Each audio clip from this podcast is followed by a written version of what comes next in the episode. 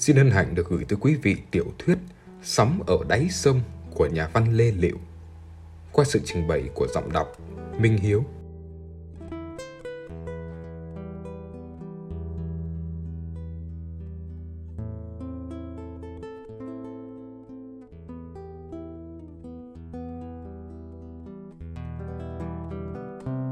Vài chục năm sau, khi hàng ngàn, hàng vạn người e cổ vác hàng tàu bỏ qua núi, trông như những đàn kiến cánh, thì mới xuất hiện danh từ cựu vạn.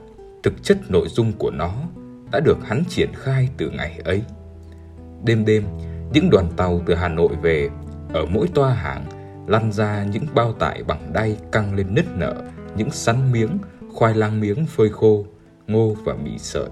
Những người trong toa ì ạch đẩy nó lăn khỏi thành tàu, như dáng xuống vai, xuống đầu hắn.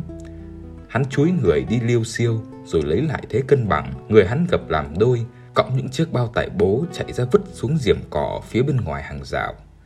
Chuyển xong hàng từ trên tàu xuống, lại vẹo người cắp chúng vào nách ra khỏi khu ga, vứt lên xích lô, đặt vào quang hoặc để lên gác đèo hàng của xe đạp.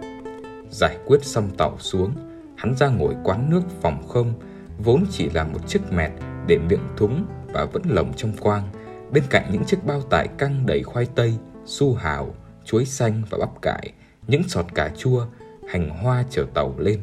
Hắn bồi dưỡng một cái bánh mì cứng đen và chua như cứt mèo, chiêu với nước chè tươi hoặc sang hơn, có thêm thanh kẹo lạc năm xu. Vừa ăn, vừa trò chuyện với những bà chủ của đống bao bì quang sọt là chỗ quen thuộc. Tất cả đều giọng tai nghe. Khi tiếng còi từ xa vọng lại, tất cả đều kêu lên sung sướng và hoảng hốt.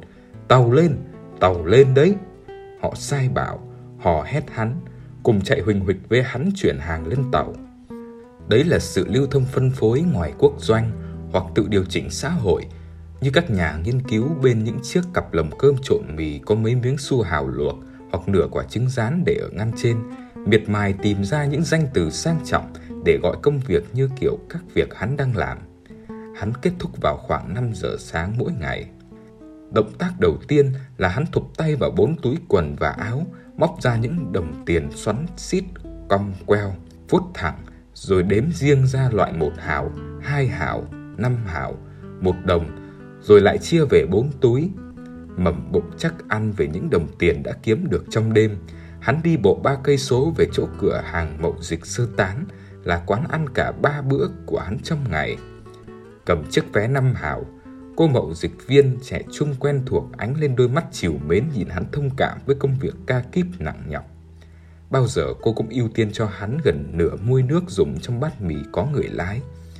Nghĩa là những lát thịt lợn nửa nạc nửa mỡ, nửa mỡ trắng hếu, còn nửa nạc như được bôi phẩm đỏ mỏng như chiếc lá lúa dài trên mặt. Ăn xong, hắn gật đầu như để cảm ơn cô nhân viên về nửa muôi nước dùng, rồi nhanh chóng đi chừng 200 mét về ngôi nhà của một bà buôn sắn khô nhận hắn là cháu, cho hắn ở nhờ riêng trong một cái nhà bỏ không. Hắn ngủ từ 6 rưỡi cho đến 11 rưỡi, dậy rửa mặt rồi ra cửa hàng ăn cơm. Trở về, hắn lại ngủ đến 6 giờ, lại ra cửa hàng. Ăn xong, ra ga chở tàu xuống. Trong khi cha hắn vẫn yên trí, con ông học vào loại nhất nhì của lớp, thì hắn lại đều đặn tối đi làm, sáng về ngủ. Đầu tháng bỏ hai ngày về thành phố đong gạo đem về cho các em và trả lời cha. Sao dạo này con đen đi đấy? Đi bộ nắng mà lao động giúp dân, đắp vụ pháo cho bộ đội. Dạo này mắt con thâm cuồng thế chắc phải học nhiều lắm nhỉ. Nhiều đêm con không ngủ vì vừa phải học, vừa đối phó với điểm tổng kết, vừa phải luyện thi. Thế là tốt lắm. Cố gắng làm gương cho các em noi theo. Bảo ban các em không được đứa nào làm gì ảnh hưởng đến danh dự của gia đình mình. Đến cậu. Hầu như mối quan tâm của cha hắn và việc làm của hắn không hề ăn nhập gì với nhau. Mặc dù cha hắn nói đều đặn và hắn vẫn đều đặn trả lời. Hắn hoàn toàn không nhớ gì đến những cuộc đối thoại ấy. Hắn chỉ nhớ mỗi tháng đều đặn bỏ ra 20 đồng, khoảng trên dưới nửa số tiền hắn kiếm được để đong gạo và gửi về cho các em. Rồi hắn lại mua xà phòng, xíp đánh răng, khăn mặt và đường, nói là bạn bè hắn gửi cho chúng. Hắn đi làm nuôi em được hơn 3 tháng thì bị bắt. Nguyên nhân là hắn gặp hai người thanh niên, một cao đen, da sắt tận mặt, một người béo lùn ục ịch. Nói chung là hai người ấy đến gặp hắn lúc hắn cõng bao tải su hào bị thụt xuống một cái hố nhỏ. Hắn ngã khịu xuống, úp mặt xuống đất, tải su hào đè xuống tưởng chừng như gãy xương sống. Chưa thể cất được tiếng kêu thì đã thấy nhẹ bẵng. Bao tải su hào được hất xuống bên cạnh. Cả hai người đều cúi xuống đỡ hắn dậy. Người cao hỏi. Có việc gì không? Người thấp đặt tay lên hai vai hắn, sờ sờ rồi bất thần cầm vai hắn vặn rắc một cái cùng với câu. Mẹ gãy xương như chơi đấy. Tất cả những chỗ đau nhức ở lưng hắn tan biến ngay tức khắc. Hắn cảm ơn. Người cao hỏi. Chuyển xong chưa? Còn cà chua, hành tỏi đằng kia. Đi, bọn này giúp cho. Hai người thoăn thoắt khiêng vác tải, sọt, bì nâng lên đầu đưa qua cửa sổ rất thành thục. Khi tàu chuyển bánh, thì hắn cầm nắm tiền đếm đếm chia làm ba, người lùn gạt đi. Trả công à? Kỷ niệm đầm hương đấy. Chỉ huy sở của đầm hương ở đâu? Ừ, chỉ huy gì ạ? Thì chỗ chú chân ấy, ăn nghỉ ấy. À, à em em ở nhờ cách đây hơn 3 cây. Đồng hương ra đây uống nước rồi tạm biệt nhau. Các các anh có đói không? Kiếm được chỗ nào làm vài xị cho ấm ruột. Gần chỗ em có quán phở đấy. Thì đi. Ba người trò chuyện với nhau như đã quen thân từ lâu lắm. Họ hỏi hắn về quê quán, về anh em, bố mẹ, vì sao lại làm ở đây, có định đi đâu khác hay vẫn cứ ở đây không, vân vân. Còn hắn thì biết họ quê ở Quảng Ninh, bộ đội ở Bê Gia, đang chờ xin công tác, tranh thủ đi xem chỗ nào còn có việc thì kiếm một ít làm lưng vốn. Khi uống hết nửa chai rượu, một đĩa cổ cánh gà và mỗi người một bát phở, thì cả ba ngoắc tay nhau kết nghĩa anh em đồng hương thắm thiết. Hắn trả tiền, người cao gầy gạt tay hắn ra. Tiền của chú, cứ để đấy gửi về cho các em. Họ đưa nhau về chỗ cái nhà của hắn lăn ra ngủ như chết. Lần đầu tiên hắn uống nhiều rượu, còn hai người kia chắc những đêm trước mất ngủ. Cả ba người kéo một giấc đến mãi tận buổi chiều. Những người đánh thức họ dậy là những người đến bắt họ. Sau này, hắn mới biết bà chủ buôn sắn khô đã gặp họ hai lần ở Gaza Lâm. Hôm nay về nhà, nhìn vào chỗ hắn, bà nhận ra khách quen, rồi lặng lẽ đi báo công an.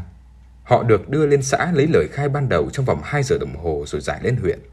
Hai tên kia là những tên đào ngũ, chuyên ăn cắp ở các ga từ Bắc Giang đến Hà Nội. Bị truy lùng giết, chúng giạt về đây. Đêm qua vừa xuống tàu, chưa định hướng hành nghề thì gặp hắn. Ngay đêm hôm ấy chúng được giải về Hà Nội. Còn hắn chưa có hiện tượng gì ăn cắp nhưng vì liên quan đến bọn kia và không có bất cứ giấy tờ nào nên tạm giữ để báo cho cha hắn đến xác nhận. Cha hắn lên ngay chiều hôm sau. Ông ngồi với các anh bộ. Ông ngồi với các anh bộ công an ở phòng ngoài. Hắn ở bên trong, cách nhau một tấm cót. Không trông thấy mặt, nhưng hắn nghe giọng ông vẫn đều đều, không tỏ ra bực bội cũng không lấy gì làm sốt sắng. Bác có con trai tên là Núi. Báo cáo đồng chí là đúng. Bác có biết hiện nay cậu ta đang làm gì, ở đâu không? Dạ, báo cáo đồng chí. Cháu nó là học sinh lớp 10 trường cấp 3 Kinh Môn. Cháu học giỏi, năm nay chuẩn bị thi vào đại học. Lần bác gặp cậu ta gần nhất là cách đây bao lâu? Báo cáo đồng chí, mới đầu tháng cháu về đong gạo. Bác có hỏi chuyện học hành của cậu ta không? Báo cáo đồng chí, tôi vẫn thường xuyên kiểm tra và biết cháu học hành rất tốt. Các thầy cô biểu dương liên tục. Năm nào cháu cũng là học sinh giỏi. Cậu ta từng giỏi toán nhất trường à?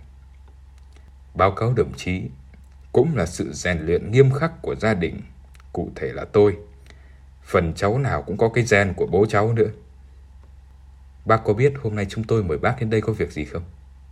Báo cáo đồng chí, khu phố cũng cho tôi biết giấy mời của các đồng chí cũng có ghi rõ là đến để trao đổi việc có liên quan đến cháu núi. Thực ra thì tôi có chút phân vân.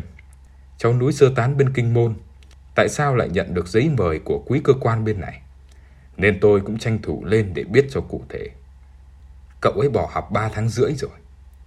Cháu núi bỏ học 3 tháng rưỡi từ khi mới bắt đầu khai giảng năm học mới.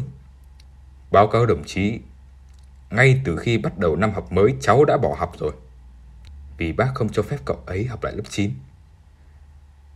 Vâng, tôi không cho phép double lớp 9. Nhưng vì sao cháu phải học lại? Chắc bác phải biết rõ nguyên nhân hơn chúng tôi. À, vâng, báo cáo đồng chí. Nhất định là tôi phải biết rõ về cháu hơn các đồng chí. Nhưng không có trường hợp ấy đâu ạ. Chúng tôi nói là có người thực, việc thực. Nhưng chuyện gia đình cái chính vẫn là ở các bác. Chúng tôi mời bác lên đây để nhận con mình và trao đổi quản lý giáo dục các em như thế nào cho tốt. Báo cáo đồng chí, cháu núi hiện giờ đang ở đây ạ. Vâng, có thưa bác. Hắn được gọi ra. Người cha hắn hơi sững lại một giây, rồi lại vẻ mặt đều đều, không ai biết ông đang vui hay buồn. Đây chính là con bác. Báo cáo đồng chí. Vâng. Nhưng để tôi xin phép hỏi cháu, con đã bỏ học thật hả núi? Vâng ạ.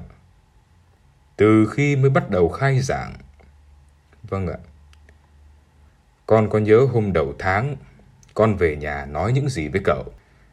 Dạ, con nhớ là con nói với cậu là con vẫn đang đi học ạ. Thôi, thế là được rồi. Xin cậu cho con nói. Cậu nghĩ là không cần thiết. Báo cáo đồng chí công an. Đây là một trường hợp lừa bịp xỏ quyệt. Nhưng bác xác nhận đây đúng là con đẻ của bác. Xin bác cho xem hộ khẩu. Báo cáo đồng chí, đây đúng là con đẻ tôi. Nhưng không cần thiết phải xem hộ khẩu. Có nghĩa là báo cáo đồng chí, có nghĩa là từ giờ phút này tôi không công nhận nó là con của tôi nữa. Xin bác bình tĩnh lại ạ. Báo cáo đồng chí, làm việc gì tôi cũng nghĩ kỹ lưỡng. Tôi đã khuyến cáo các cháu nhiều lần, chứ không phải đến lúc này tôi mới quyết định như vậy. Nếu đúng như cậu ấy trình bày, thì trước tình cảnh mẹ mất phải quản lý trông nom các em nhỏ, lại thiếu thốn đi học xa. Báo cáo, Đúng là mẹ cháu mới mất đầu năm. Nhưng đây không phải lý do chính để cháu trở thành kẻ lừa dối bịp bợ. Tôi mới nghe phong phanh. Đâu như cháu còn bơm sơm với cả bà cô ngang vai mẹ cháu. Như thế còn đáng gì là một con người nữa. Trước đây bác đã từng công nhận cậu ấy là một học sinh giỏi, có giáo dục. Nhưng vì một hoàn cảnh nào đó xô đẩy cậu ta vào chỗ nhầm lẫn, mà cậu ấy chưa phải là kẻ có tiền án tiền sự gì cả. Gia đình, nhà trường địa phương có thể kết hợp cùng nhau giúp cậu ấy sửa chữa sai lạc của mình. Vâng, báo cáo đồng chí. Các đồng chí có ý kiến như thế là rất tốt. Xin các đồng chí giáo dục cháu. Còn gia đình chúng tôi từ nay coi như không có cháu. Nghĩa là bác kiên quyết không nhận cậu ấy. Báo cáo đồng chí. Đúng thế. Ai cũng như bác. Đẩy những đứa con hư cho xã hội thì xã hội này sẽ ra sao? Còn trách nhiệm tình cảm của những người làm cha mẹ. Báo cáo đồng chí, xã hội có đủ mọi điều kiện, đôi khi là cũng còn chịu, huống hồ là gia đình. Mà pháp luật cũng đã quy định, cha mẹ không chịu trách nhiệm hành vi của con cái khi đến tuổi vị thành niên. Tôi hỏi thật bác nhé, có lúc nào bác cảm thấy đau đớn xót xa về những đứa con mình đẻ ra phải lang thang ăn bở ở bụi không? Báo cáo đồng chí công an, Tôi không có trách nhiệm để trả lời câu hỏi đó. Tôi cũng không phải báo cáo tình cảm riêng của mình với đồng chí. Xin lỗi bác, tôi hỏi như một lời tâm sự về hoàn cảnh của núi. Anh công an dừng lại, rồi kể cho ông nghe cậu đã sống như thế nào trong 3 tháng này và lý do bị bắt giữ ở đây. Kể xong, anh vẫn thấy nét mặt của ông không hề lay động gì. Anh hỏi, bây giờ bác cho hỏi một lần nữa. Bác kiên quyết không chấp nhận cậu ta là con trai mình. Phải nói từ giây phút này, cháu không còn là con của tôi nữa. Vâng, xin bác về nhà viết cho một lá đơn. À, vâng, vâng. Xin lỗi đồng chí, cho tôi tờ giấy. Tôi viết ngay tại đây cho khỏi mất thì giờ đi lại.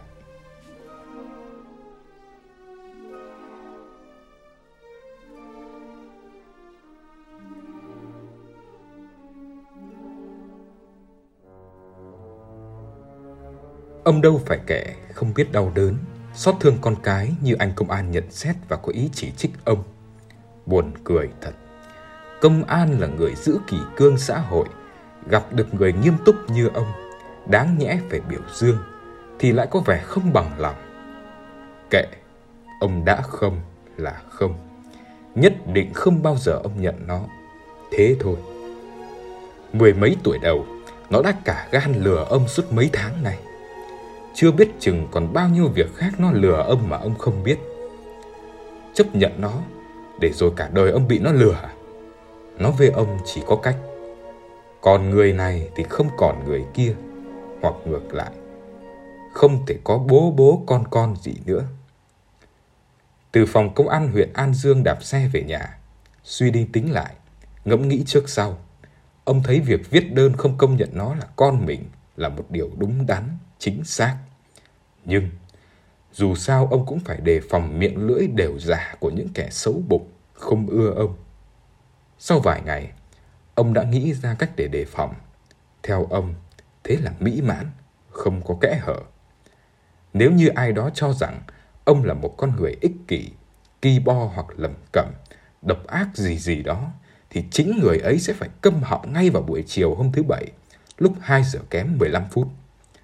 Ông bơm xong xe đạp bằng những chiếc bơm tay vẫn để trong túi vải thủng hai đầu. Phía ngoài túi vải có một túi ni lông cũng hai đầu thủng.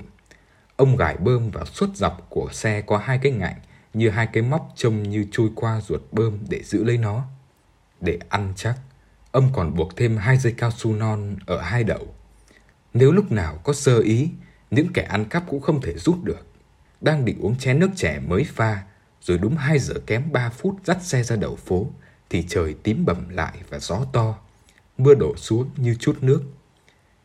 Nghe đài báo thời tiết tối hôm qua, chắc chiều nay có gió mùa đông bắc và mưa to, nên ông quyết định đổi ngày đi. Đáng lẽ để ra tuần sau. Ông đẩy nó lên. Ông ra đi ngày hôm nay, nhưng không ngờ mưa đến sớm. Ông mặc hai lần áo mưa, đội chiếc mũ cối đã được bọc vải mưa, rồi khóa cửa, dắt xe đi.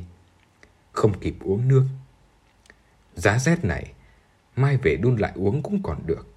Hơn ba chục cây số, ông đạp đến nơi, tối là vừa.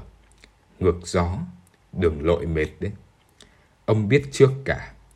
Từ khi Johnson ngừng bắn, ông đã để cho bọn trẻ cứ yên chí ở đấy học. Đâu chả là ăn, chả là học. Nhưng khi từ mặt thằng núi, ông mới chợt tính ra. Để con một nơi, bố một nơi là dại. Vừa mất của, vừa mang tiếng. Mà đằng nào mình cũng phải nuôi nó. Lúc cần sai bảo, cần người hầu hạ thì lại không có đứa nào. Một thân một mình, nhỡ có làm sao, ai biết đấy là đâu. Ông phải đưa chúng nó về. Ý là thế, nhưng nếu không biết tính thì cũng vứt. Cho nên, ông phải chọn đúng ngày mưa bão để về quê. Họ hàng ở bên ngoài nhìn thấy ông mò mẫm đi trong mưa bão, lặn lội đêm hôm về với các con thì có ai dám bảo ông là lạnh nhạt vô trách nhiệm với con cái nữa không? Chắc họ phải hiểu là đứa con hư mà ông tử mặt, đứa con ngoan thì ông yêu. Ông đuổi đứa này đi thì lại đón những đứa khác về. Anh công an ở huyện An Dương, rồi công an và bà con ở khu phố biết việc này có dám nói ông không đau đớn, thương xót các con mình nữa không? Việc tôi, từ to đến nhỏ, tôi phải tính. Ngay đến một tách cà phê ba hào uống không hết, cũng phải đi lấy thêm đường pha và biến nó thành một tách cà phê đá, không thể để nó bị thừa. Một ngày, chỉ một cốc cà phê đá, hai cốc bia, tất cả chín hào. Chín hào ấy là ở khoản nào? Đến khi bia lên năm hào, rồi một đồng, thì sẽ chi vào đâu? Nếu không đủ tiền uống bia cả hai bữa, mình phải sắm cái bi đông. Trưa nay mua một cốc, về nhà sẽ làm đôi, uống một nửa. Nửa kia nút chặt vứt vào bể nước, chiều lại uống. Đi đằng nào mà mất. Nếu không có khoản nào nữa, hoặc bia lại lên giá nữa, mình không theo được, thì phải chuẩn bị sẵn sàng mà bỏ. Không tính toán kỹ, lúc ấy đi xin hay đi ăn cắp. Ngay quần áo, đầu tóc cũng thế. Có ai trông thấy ông mặc nhàu nhĩnh, xốc xách, rối bù Kể cả ngồi trong hầm trú ẩn, ông vẫn giữ được đường ngôi trên đầu mượt và thẳng. Bao giờ ông xuống hầm tránh máy bay cũng rất đàng hoàng. Nghe dự báo máy bay từ xa là người ta trông thấy máy bay rồi mới bảo mình. Thế thì mình xuống trước, máy bay không đến hoặc đi hướng khác thì mình lại lên. Mất gì? Sao họ cứ phải đợi còi ủ? súng nổ, bom rơi mới hớt hải lao xuống. Khối người chết vì sự chủ quan đấy. Hay ho, tốt đẹp gì. Ông là người sống có nguyên tắc, có cái tính đàng hoàng như thế, nên ông không chấp nhận bất cứ ai sống tùy tiện, vô nguyên tắc. Có như vậy thôi. Những ý nghĩ ấy làm cho ông đi hơn 30 cây số trong lầy lội, mưa rét thấy dễ dàng. Nhưng đến chiều thứ tư tuần sau, lúc trời nắng hửng lên, đường phố khô ráo, ông chỉ đạp xe ba cây số trên đường nhựa từ trụ sở công an khu phố về, lại thấy nó chảy chụt. Có lần ông phải xuống dắt xe đi bộ. Ông sợ đâm vào người khác hoặc loảng quảng ô tô đè lên mình. Chính quyền, công an, đoàn thể, đại diện tổ dân phố, rồi cả các công đoàn của cơ quan ông góp ý mà như buộc ông phải chấp nhận thằng núi, phải đón nó về nhà. Thôi được, về lý, các anh chị đúng, tôi không cãi được. Mà một người làm sao cãi được cả với 10 người, mấy người có thế lực, quyền binh trong tay. Tôi sẽ chấp nhận nó theo cách của tôi, tình cảm của tôi. Thế này nhé, vẫn giọng đều đều và lạnh. Con đi đâu? Làm gì là quyền của con? Cậu không can thiệp. Cậu chỉ yêu cầu con phải ra khỏi nhà khi cậu đi làm. Khi nào cậu về, mở khóa thì mới được vào. Con xin cậu, cậu để cho con trình bày. Con xin lỗi vì đã nói dối cậu. Không cần thiết. Chỉ cần mấy việc làm vừa qua là cậu hiểu bản chất của con như thế nào rồi. Con con xin hứa với cậu từ nay cậu không bắt con phải hứa hẹn gì đâu. Con có cái sai. Cậu cũng có cái sai. Từ nay ta rút kinh nghiệm. Con xin cậu, cậu cho con ở nhà. Chưa đi làm được gì, con cũng sẽ dọn dẹp, giặt rũ, cơm nước đỡ cho cậu, đỡ các em. Cảm ơn con. Nào, thôi, đi ra đi để cậu khóa cửa. Cứ đều đều êm ấm, không hề có chuyện gì xảy ra cả. Sáng 7 giờ cậu đi làm, con cũng phải đi ra. Trưa, 11 giờ 30 cậu về, mời con vào nhà. Chiều, 1 giờ cậu đi, con lại ra cho. Chiều, 5 giờ cậu về, con lại vào. Lúc nào con cảm thấy không cần về, hoặc về không đúng thời gian cũng được. Con rất tự do. Chỉ có điều, lúc ấy cậu có nhà và đêm không quá 9 giờ 30. Thấy muộn, con cứ đi luôn đến sáng hôm sau hoặc mấy hôm sau, cả tháng, cả năm luôn cũng được. Đối với cậu thế nào cũng được, thoải mái lắm. Cậu là người tôn trọng tự do, thoải mái của các con. Riêng chuyện ăn uống, chắc con hiểu. 18 tuổi không có công ăn việc làm, nhà nước không cấp gạo. Cậu xem ở cảng có việc gì làm, bốc vác hay quét dọn, lau chùi gì đấy thì cậu cố xin cho con với ạ. Ờ, cũng được. Cậu cố hỏi xem. Trước mắt, con phải tự giải quyết vấn đề ăn uống ở ngoài. Hãy tạm thời như thế đã nhỉ. Thôi, ta đi ra.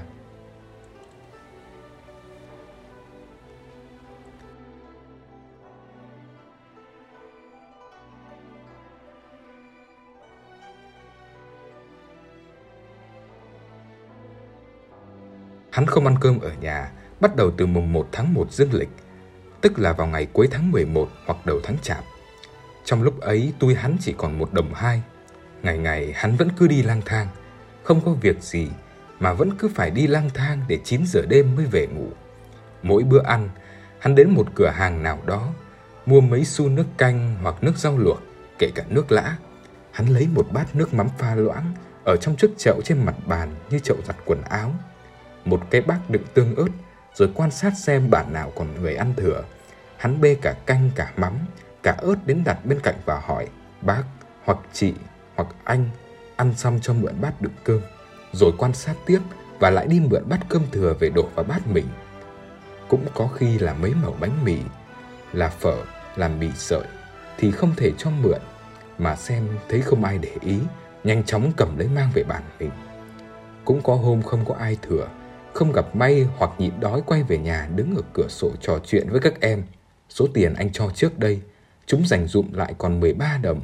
Con biển đưa cho anh. Nhưng hắn bảo, anh còn, cứ cầm đi. Nhỡ có đứa nào ốm đau, có bị bố đuổi như anh thì có đồng mà tiêu. Hôm nào anh thấy đói, chúng cũng nấu cho anh bát mì đổ vào ca.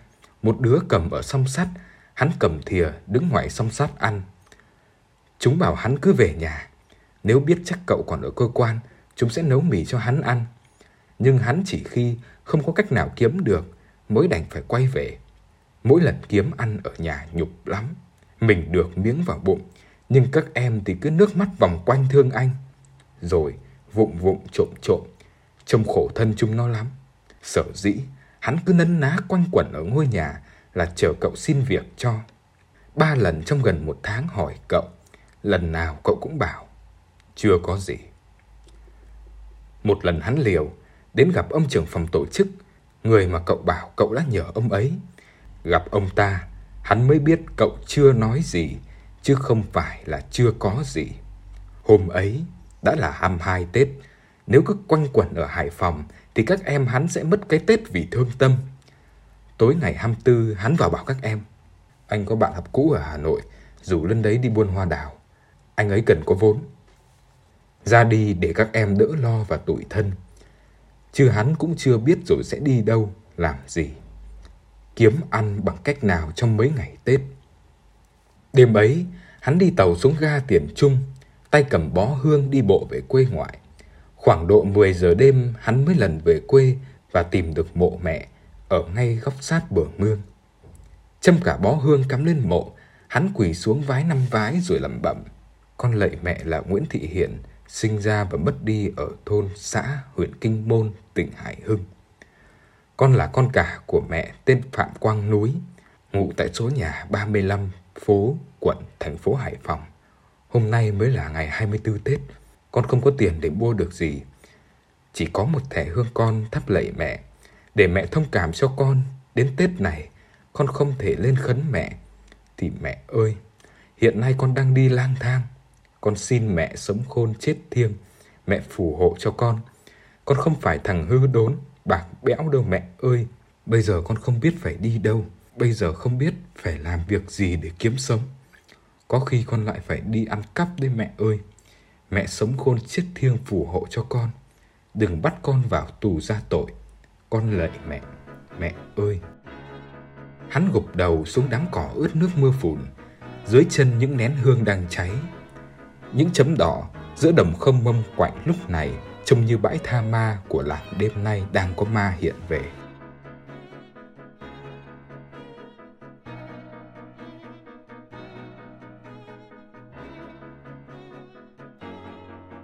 Tên ăn cắp nguy hiểm ấy đã xuất hiện ở Hà Nội vào sáng ngày 25 Tết.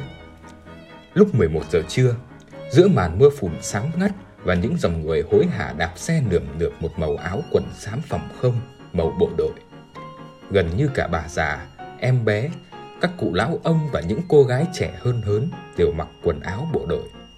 Hắn mặc một chiếc sơ mi nhuộm màu lá cây, phía trong chiếc áo len dài tay màu cứt ngựa, quần xanh công nhân, đội mũ màu bộ đội, kiểu mũ Triều Tiên. Tay hắn xách một chiếc túi nhựa hai quai kiểu túi toàn dân, đựng sổ sách, tem phiếu, kính bút treo ở xe đạp hay xách tay đi họp, đi làm, đi chợ. Nó là một cái mốt lúc bấy giờ.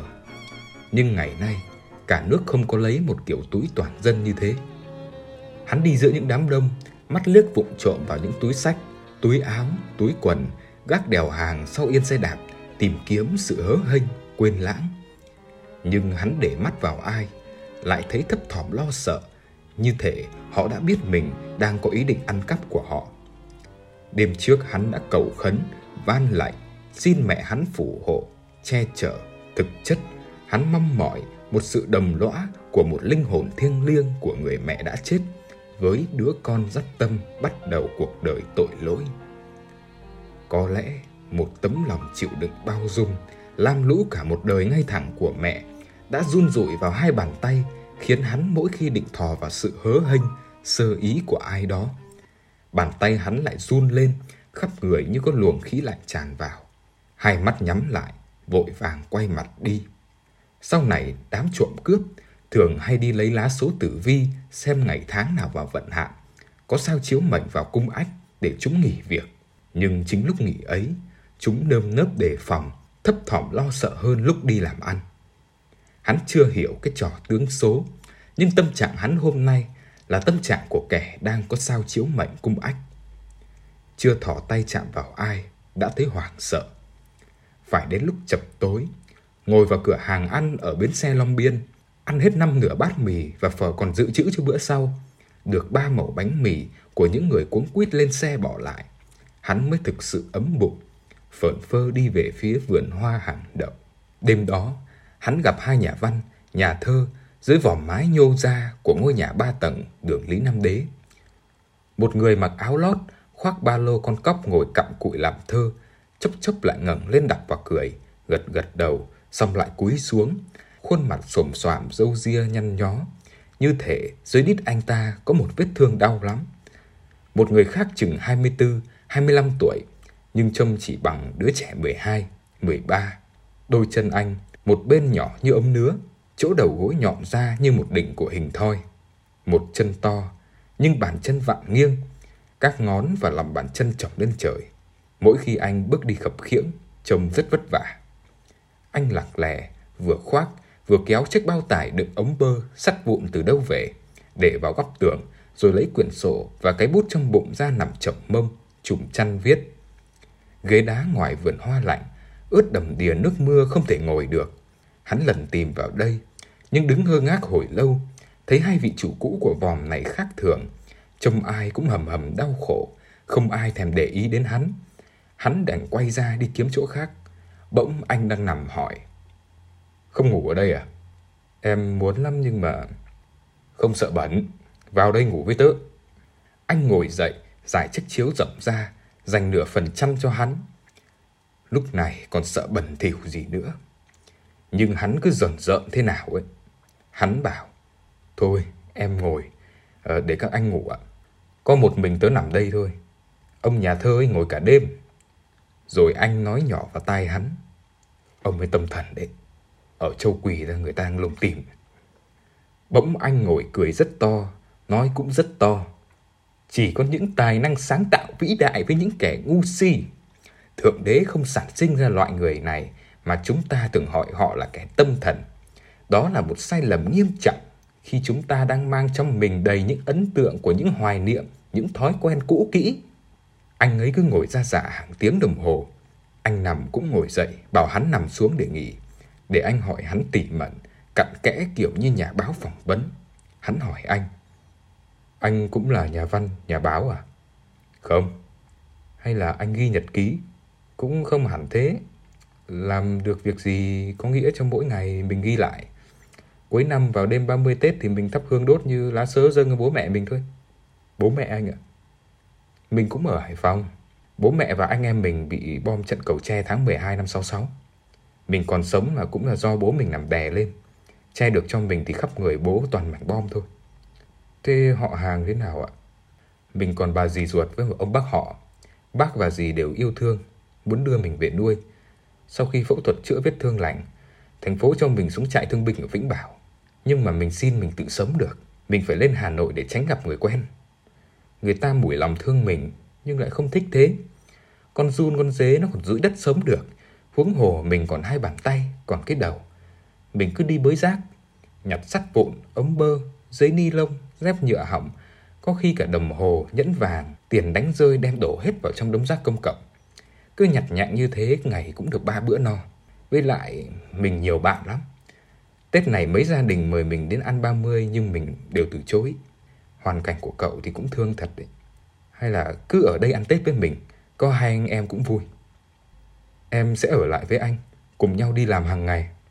Bậy, sức vóc người ngợm như cậu ai đi bới rác. Để cho qua cái Tết rồi cậu phải về. Nếu không thuyết phục được bố thì tự lao động lấy mà sống. Nhưng trước hết thì cũng phải nghiêm khắc xem lại mình đã. Sau tháng riêng, hắn trở về thành phố vẫn trong một ngày mưa dầm như hôm ra đi.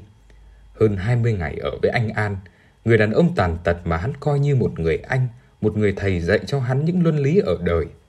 Là thằng đàn ông sức vóc như thế, làm lấy mà sống, ai lại đi ăn xin. Cũng đừng bao giờ có ý định lên đây mà bới rác với tớ. Cầm lên 10 đồng, hôm nào về thì mua vé tàu. Còn lại dự trữ, phòng khi nhỡ ông cụ không cho ăn. Đừng nói với bất cứ ai là mình ở đây, nhỡ đến tai bác và gì mình. Xuống ga, hắn lững thững đi bộ về. Bố đi làm, các em đi học. Nhà vắng lặng như bỏ hoang. Bà tổ trưởng tổ phục vụ nước sôi, kiêm tổ trưởng tổ dân phố cách nhà hắn hai nhà, cho con gọi hắn sang nhà bà. Hai bà cùng tổ nước sôi cũng ở đấy. Các bà nói rằng khi hắn đi rồi, mọi người mới biết bố con hắn vẫn chưa thông cảm cho nhau. Thôi thì con cũng có cái khuyết điểm tự động bỏ học lại đánh lừa bố. Bố cũng có cái khuyết điểm vợ con nọ kia yêu đứa này ghét bỏ đứa khác. Mà tính ông ấy từ xưa đến giờ vẫn cứ nghiền nghiệt thế nào. Đã nghĩ về ai là cái gì, đã thâm thù ai cái gì thì cứ giữ suốt đời cái ấn tượng đấy. Bố con mà đã không chín bỏ làm mười với nhau cũng khó ở gần. Ta cứ đợi cho ông ấy xuôi xuôi đi đã. Hay là bây giờ thế này, vốn là những người của tổ hòa giải, không nặng lời với ai bao giờ, nên các bà rất khó nói, rất khó tìm ra chữ nghĩa cho nhẹ nhàng, dù không đúng với nội dung của nó, nhưng cứ miễn là dễ nghe. Hiện nay thành phố đang mở một trường lao động ở ngoài Trà Long Cát Bà. À, cải tạo lao động cho thanh niên chậm tiến. Hắn đã có những bạn bè ra đấy, nên biết rất rõ. Các bà có vẻ thất vọng vì hắn đã biết được cái tên thật của nó mà các bà đang cố tìm chữ nói khác đi. Cháu thì chưa phải cái diện người ta cưỡng chế, nhưng mà các cô nghĩ để bố cháu. Cháu hiểu ý các cô ạ. Cháu về nhà là cũng mong tìm việc gì làm. Cháu xin đi, các cô giúp cháu với ạ. Sáu tháng sau, vào một ngày nóng như lửa đổ xuống thành phố, những hàng cây nín lặng, chờ biển tích gió cho cơn bão số 3 sẽ đổ bộ vào Đồ Sơn trong 24 giờ tới. Những hàng cây phượng vĩ cháy đỏ nhức nhối chạy dọc hai bên bờ sông lấp. Thành phố đặc sệt mùi tanh chua, mặn mặn quả cá ướp muối phơi khô kín các vỉa hè và mùi bùn hiện ra sau con nước thủy triều ở các sông Tam Bạc, sông Lấp, sông Cẩm, sông Cầu Rào. Hắn đi như chạy trong hơi thở gấp mặc cho quần áo, đầu tóc ướt đẫm đìa mồ hôi. Hắn gọi bà tổ trưởng nước sôi. Cô ơi, cháu về rồi. Cháu được nhận làm ở nhà máy cá hộp. Thế à? Cô mừng cho cháu quá đấy núi ạ. À? Bao giờ đi làm? Còn phải chờ các thủ tục giấy tờ. Nhưng ban lãnh đạo chỗ cháu ở cục sở lao động và các nhà máy đã xong việc cả rồi. 52 trong số 200 người của đợt này được đi làm ở các nhà máy. Thôi, về tắm giặt đi. Lát nữa sang đây, tổ phục vụ mời cháu bữa cơm. Vâng ạ, cháu cảm ơn cô. Nhưng đi đến vào cửa nhà mình, hắn khựng lại. Bố chưa về, các em xô ra reo gọi, mừng anh, mà không có chìa khóa. Chúng xịu mặt lầu bầu, rồi con biển, rồi con biển bảo anh bê chiếc nồi không hàng xóm gửi để xin nước gạo vào cửa. Nó lấy khăn mặt và múc nước vào chai đưa qua cửa sổ. Anh hứng khăn để nó đổ nước cho anh rửa mặt. Không cần lo, nếu mà rớt ra ngoài, em đưa rẻ lau cho anh, anh cứ rửa thoải mái đi. Hắn rửa mặt, lau người, nhanh chóng bê nồi để vào chỗ cũ, rồi đưa cho hai em cái bánh mì. Hắn đi, hẹn đến tối, đúng giờ quy định hắn quay về. Từ nửa năm nay, những đứa trẻ được giao khoán tiêu chuẩn bữa trưa ở nhà, còn người cha ở lại cơ quan ăn chung với bà tổ phó tổ cung tiêu, một người đàn bà đẫy đà tháo vát, quá chồng nuôi hai con gái. Bữa tối có khi ông về nhà bà ăn cơm, có khi thì không. Nếu có ăn, ông cũng đạp xe về báo cho cái biển rồi mới đến đấy, kẻo nó nấu cả suất ông, lãng phí. Chuyện hai ông bà có tình ý, ai cũng biết cả, nói công khai, nhưng không ai dập dình, góp ý. Ai cũng biết là không hay ho gì, nhưng họ đều là quá bụa, mà cũng mãn chiều xế bóng cả rồi. Chỉ có điều không công bằng. Ông thì bảo ban con bà học hành và sai khiến nó âu yếm như nó là chính con của mình. Còn bà chưa một lần nào đến nhà, tất nhiên không biết mặt những đứa con của ông. Đêm nay ông ở nhà bà đến hơn 11 giờ. Sau vài trận mưa gió, rông bão, ông dắt xe vào hiên nhà, giật mình nghe tiếng chào của thằng núi đang nép ở cửa tránh mưa hắt. Về lâu chưa? Con về từ 9 giờ sáng ạ. Ông mở khóa, không thể đứng ngoài nói chuyện. Ông cho nó vào nhà. Cải tạo xong rồi ạ. Vâng, con được làm ở nhà máy cá hộp. Lâu chưa? Mới tuyên bố thế, còn đang chờ sắp xếp ạ. Chờ bao lâu? Nhanh thì một vài tuần, chậm thì cũng phải vài ba tháng. Trình báo khu phố chưa? Con báo bà tổ trưởng rồi ạ. Bà ấy bảo sao? Bảo trong khi chờ đợi, cứ về nhà nghỉ ngơi giúp cậu và các em. Cậu cảm ơn, nhưng không có việc gì để con giúp. Này, bà ấy tốt thế, sao không bảo bà ấy cho con ở nhờ, lại phải về đây? Nhà bà ấy chật trội hơn nhà mình, mà con nghĩ là về nhà mình thì vẫn hơn ạ. Ông lặng lẽ đi tìm chìa khóa, mở tủ lấy quyển hộ khẩu, mang ra trước mặt rồi gọi hắn lại. Đây này, hộ tịch của con chuyển rồi. Ngày đi, chính con nhờ người cắt, con có nhớ không? Dạ, con nhớ, nhưng mà trong khi chờ đợi làm thủ tục giấy tờ. Trong khi chờ thủ tục, giấy tờ thì con cứ đi đâu đó. Sau này nhà máy người ta có trách nhiệm. Cậu định không cho con ở nhà. Trong nhà này, chỉ có những người đăng ký thường trú mới được ở. Cậu cho con mượn hộ khẩu, con đi đăng ký tạm trú. Trong đời cậu, chưa một lần nào đưa hộ khẩu cho người khác mượn. Cậu ơi, con xin cậu một lần này thôi. Lần nào đối với cậu cũng thế. Đời cậu chưa bao giờ nói lần thứ hai để thay đổi những ý định của mình. Cứ là đều đều nhát một, kể cả mưa gió gào lên ầm ầm ngoài cửa. Kể cả hắn có quỳ lệnh ông đừng bắt hắn ra khỏi nhà lúc mưa bão thế này. Hắn sợ lang thang lắm rồi. Cậu ơi, con xin cậu ít ngày. Con có hộ tịch, có công ăn việc làm con sẽ có lương, con lạy cậu. Mấy đứa em hắn ngồi trong màn khóc nức nở, van lạy cha, đừng đuổi hắn đi đêm nay. Ông vẫn đều đều nhát một yêu cầu hắn phải ra khỏi nhà. Nếu không ông buộc phải đi báo công an. Trước đây ông từ mặt hắn, công an và chính quyền bắt ông phải cho hắn quay về. Bây giờ hộ tịch của hắn cắt rồi, có lý do gì ông phải chứa chấp hắn trong nhà mình? Nó đi ra giữa mưa bão, tìm chỗ khác, còn hơn ông già cứ phải ngồi canh nó suốt đêm. Ai dám ký cam đoan với ông là đêm nay nó sẽ không lấy gì của ông. Đêm nay khu phố có được yên ổn. Ai có thể lường trước được những gì có thể xảy ra. Tốt nhất, cứ phải tính trước mọi điều để khỏi phải ân hận. Còn hắn, hắn đang mong mỏi được đi làm, mong cho các em hắn đừng khổ thân, nên hắn mới không dám nổi khùng lên. Không vì những lý do đó, hắn có thể vác quả mìn vào đây cùng chết với ông. Sợ gì? Hắn nói những câu cuối cùng, giọng run run. Hai đứa không việc gì phải khóc. Con hỏi cậu một câu nữa thôi. Cậu nhất quyết đuổi con đi giữa đêm mưa gió như thế này à? Đừng đổ oan cho cậu. Cậu chỉ yêu cầu con làm đúng. Hộ tịch không ở đây, thì người không ở đây. cậu ăn ở cạm tàu giáo máng lắm. Đã nói như thế, anh đừng bao giờ nhìn mặt tôi. Cậu độc ác hơn cả bọn đế quốc. Tôi biết trước sau, anh cũng nói tôi như thế, nên tôi phải từ mặt anh hàng năm nay rồi. Con cũng không cần bố con gì nữa. Tôi đã nói, có tôi là không có anh. Được, ông cứ nhớ lấy. Mày cứ đi đi, ông sẽ không bao giờ quên. Hắn lao đi trong cơn mưa sầm sập lúc 12 giờ đêm. Một đêm mà chắc chắn cả ông và hắn còn ghi nhớ suốt cả phần đời còn lại của mình.